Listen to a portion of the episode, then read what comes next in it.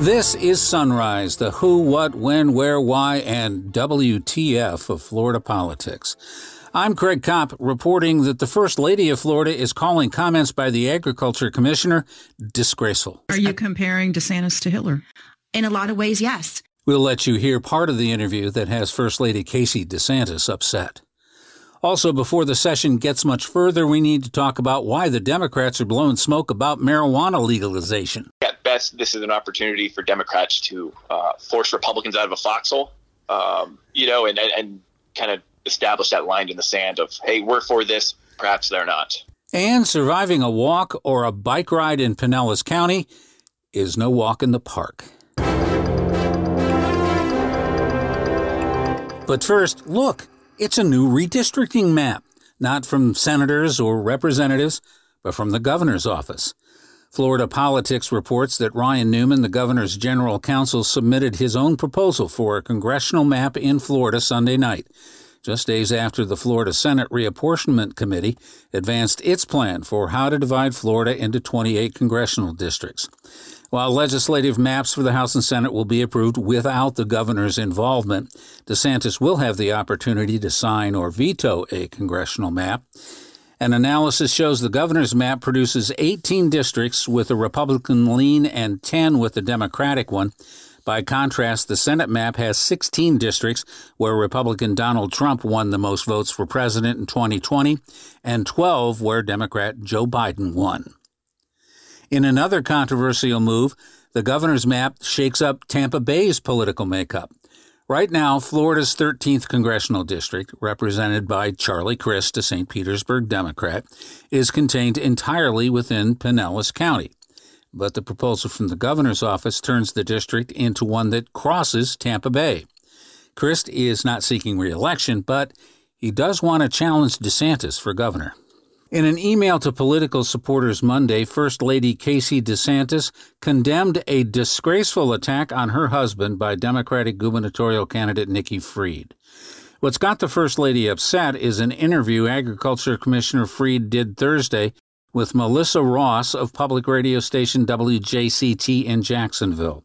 Parts of that interview were rebroadcast statewide on Florida public radio stations Friday after complaining about what she perceived as the governor's authoritarian ways, Ross asked Fried point blank Are you comparing DeSantis to Hitler? In a lot of ways, yes. I have studied Hitler and how he got to power, you know, wanting his own militia uh, and, and, having his own. There are other states that have one. Absolutely. But the reason why this governor wants it is different than the other states that have been utilizing it for emergency purposes.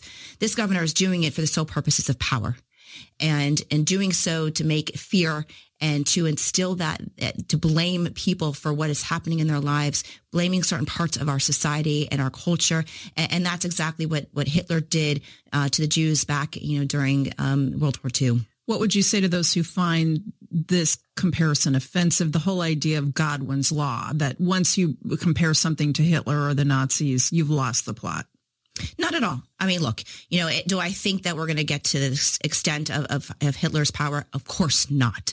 But the rise of his power and what he did to scapegoat certain parts, and especially the Jewish community in, in Germany, and how he utilized um, taking going after the media, going after and, and scapegoating people and blaming people and, and putting fear and then taking over the military that's what this governor is doing. The First Lady wrote Just this weekend, Florida Democrats compared Governor DeSantis to Hitler. This comparison is repulsive, offensive, and minimizes Hitler's evil crimes against humanity. The governor's press secretary, Christina Pushaw, tweeted If we had an honest media instead of DNC stenographers, reporters would be criticizing Nikki Fried's dishonest and offensive claim that DeSantis is the modern Hitler. Such a comparison trivializes Hitler's crimes against humanity. This is not funny. It's sick. On Sunday, Republican State Senator Ileana Garcia tipped her hand a bit on how she might vote on a proposed abortion bill that would ban abortions after 15 weeks of pregnancy, even if the pregnancy was the result of rape or incest. Telling CBS 4 Miami's Jim DeFede, those cases make up a small percentage of pregnancies. Uh, the majority of the rape cases, they're perhaps 1%. And what I ask people is, though, for those people who did survive, who were born out of a, a unfortunate rape situation, are those people second class citizens? Jesse Scheckner of Florida Politics says that percentage checks out. In that interview, the day before Martin Luther King Day, Garcia also told DeFede that essentially the civil rights battle is over. You don't think that uh, the African American experience today is different than the experience by either yourself or someone like me? No, not at all. As a matter of fact, you think it's the same? Yes, we do. That's why we had Obama as a president. That's the best example in the world. Obama was president, not for four years, for eight. Last week, Florida Democrats called the media together to talk about that hot button issue of marijuana legalization. Democrats are introducing a bunch of measures to decriminalize or legalize the recreational use of marijuana. We thought we'd better talk to Florida politics reporter Jason Delgado about this now, because he says this marijuana legislation is going nowhere this session. No, no, they uh, they're on the ropes. Let's say when it comes to passing any sort of measure. Um, but with that said, they are pointing to a trend of kind of a popularity for people who want um, recreational marijuana on the table. See, they got 10 uh, marijuana related bills, according uh, to your piece on FloridaPolitics.com. One would actually legalize it. There's a bunch of others that include some more addictive drugs. I want to talk about that in a moment. But the, the key here t- to me is that 2019 poll that you uh, quoted saying that 64% of voters support legalization. And it's happening all over the country. I mean, Illinois, Michigan, as recreational marijuana. Uh, but Republicans' ears are pretty much plugged on those arguments, are they not? Um, most definitely. I mean, from top to bottom, Governor Ron DeSantis isn't a fan, and our Republican Senate and House leaders have, let's just say, they haven't shown much uh, optimism uh, or openness to the idea. Let me deal with that one issue I brought up just a second ago the idea of decriminalizing not just marijuana, but other addictive substances. Um, instead of jail time, there's fines. Why would they even think about putting a a bill up for consideration that muddies the water uh, waters it to me anyway on uh, the idea of decriminalizing marijuana, which is you know widely and legally used in the United States right now. You know, I think marijuana is such a gray area, you know, between states and federal government um, that Democrats are willing to take any sort of inch they can, whether it's full legalization to decriminalization um, I, I think any ground they could gain would be deemed a success. Here's my thought on this.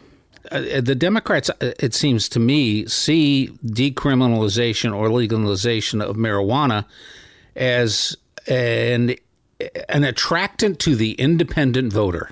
Am I right or wrong? That's my read on it. And you know, with if we're being honest, Governor Ron DeSantis looks uh, frankly unstoppable. Um, and I'm not here to say you know marijuana is the issue that'll uh, that would take him down, but again, I think they're they're truly grasping for straws, and uh, this could be something that's in their favor for some uh, independent-minded voters. We have medical use of marijuana in the state of Florida. There are a lot of Floridians using marijuana legally already. And that's what um Democratic Rep Geraldine Thompson said uh, this week. You know, she's arguing, look, Ford is falling behind, and um, you know the train's leaving the station on this issue. Uh, and other Democrats point out that you know decriminalization is an opportunity to commute some prison sentences for nonviolent offenders. Um, it's also an opportunity, if you were to legalize it, uh, to reinvest into communities. Um, it, you know, they had there's a compelling argument to make, you know, for the upside of, of decriminalization or, or recreational uh, marijuana. So they hold a, a press conference. They put 10 bills up there. This is probably not, or almost definitely not, a realistic move to pass legislation it's more a we're the Democrats are clearly putting themselves on the side of either decriminalization or the legalization of marijuana. Do I have that right? Correct. You know, I, I think Democrats are just making a line in the sand once again, um, and kind of showing their stance on this on the issue. Is this going to be the last time we hear about this, or will it? You know, there, will there be big arguments in committee, and then it'll be voted down and won't make it to the floor? No, I I wouldn't hold your breath. In fact, um, a bill to legalize marijuana has never been heard in the Florida House, uh, and, and there's no signs that this year is going to be the exception. And despite the fact that that 2019 poll shows 64% of Floridians support legalization, and when it was a ballot issue uh, for the medicinal use of marijuana in the state of Florida, that passed really big. But Republicans don't see a need to respond to those polls at all. It's interesting. I mean, they show no signs, at least you know, immediate signs of, of pivoting at, during this session. All right. Well, it's interesting that they bring it up, uh, and it perks up a lot of ears. Uh, but uh, we're not going to be hearing much about that uh, over the next fifty some days left of the session, is what you're telling me. That's what I'm telling you. I think at best, this is an opportunity for Democrats to uh, force Republicans out of a foxhole, um, you know, and, and kind of establish that line in the sand of, hey, we're for this, perhaps they're not. Excellent point. Jason Delgado, appreciate your time. Thank you, Craig. Here's what's happening in Florida politics today. The Senate Commerce and Tourism Committee will today consider a proposal filed by Republican Senator Joe Gruters of Sarasota that would require Florida professional sports teams receiving government assistance to play the U.S. national anthem before every home game. The Senate Environment and Natural Resources Committee will take up a bill today filed by Senator Aaron Bean, Republican, that would make clear the governor can bypass the state cabinet in appointing the Secretary of the Florida Department of Environmental Protection. Some questions were raised last year after Governor DeSantis unilaterally named Shawn Hamilton as Secretary of the Department of Environmental Protection after previous picks for the job got sign off from the cabinet. The Senate Judiciary Committee will consider a proposal filed by Zephyrhills Republican Senator Danny Burgess that would provide a public records exemption for personal information about county attorneys and city attorneys. House Minority Leader Evan Jenne, Representative Ramon Alexander, and Representative Fentrice Driskell will hold a media availability this morning at 10 o'clock. Senator Gary Farmer, Democrat from Lighthouse Point, and Representative Angie Nixon, Democrat from Jacksonville, will hold a news conference about legislation aimed at making sure drinking water in schools does not contain lead. The Senate Criminal Justice Committee will receive a presentation this morning from Department of Corrections Secretary Ricky Dixon about issues like staffing levels and temporary dorm and prison closures. The Senate Education Committee will consider a proposal filed by Republican Senator Manny Diaz Jr. that addresses things like how issues about race should be taught in public schools. Governor DeSantis and state education officials are seeking to bar the teaching of critical race theory. The House Public Integrity and Elections Commission will today consider a proposed constitutional amendment filed by Republican Representative Mike Beltran that would restrict subjects that could be included in ballot initiatives. Under this proposal, initiatives would have to be limited to matters relating to procedural subjects or to the structure of the government or of this Constitution. This afternoon, the House Postsecondary Education and Lifelong Learning Subcommittee will consider a proposal filed by Republican Representative Sam Garrison that would provide a public records exemption for information about applicants to become presidents of state universities and colleges. The House Tourism Infrastructure and Energy Subcommittee will take up a bill this afternoon filed by St. Pete Beach Republican Representative Linda Chaney that would extend the operation of the Visit Florida Tourism Marketing Agency to October 1st, 2028. Under current law, the agency would have to stop operating October 1st, 2023 if the sunset date is not extended. Senate Banking and Insurance Committee will this afternoon consider a proposal filed by Republican Danny Burgess that would create a framework for domestic surplus lines insurers This afternoon, the Senate Transportation Committee will consider a proposal filed by Chairwoman Gayle Harrell that would create a public records exemption for traffic crash reports, though law enforcement agencies would be able to provide summary information about accidents to the news media. And the House Justice Appropriations Subcommittee will consider a proposal this afternoon filed by Representative Sam Garrison that would increase criminal penalties for evidence tampering in capital felony cases. And finally, the Tampa Bay Times is reporting that the death count of pedestrians and people riding bikes in Pinellas County skyrocketed in 2021. Last year, the Times reports there were 64 pedestrian deaths and 21 people riding bikes were killed for a combined increase in fatalities of 73%. Something's going on. The speculation includes changing driving habits post pandemic and poor lighting at night. That's it for today's edition of Sunrise. I'm Craig Kopp. Join us tomorrow as we do another daily dive into Florida politics.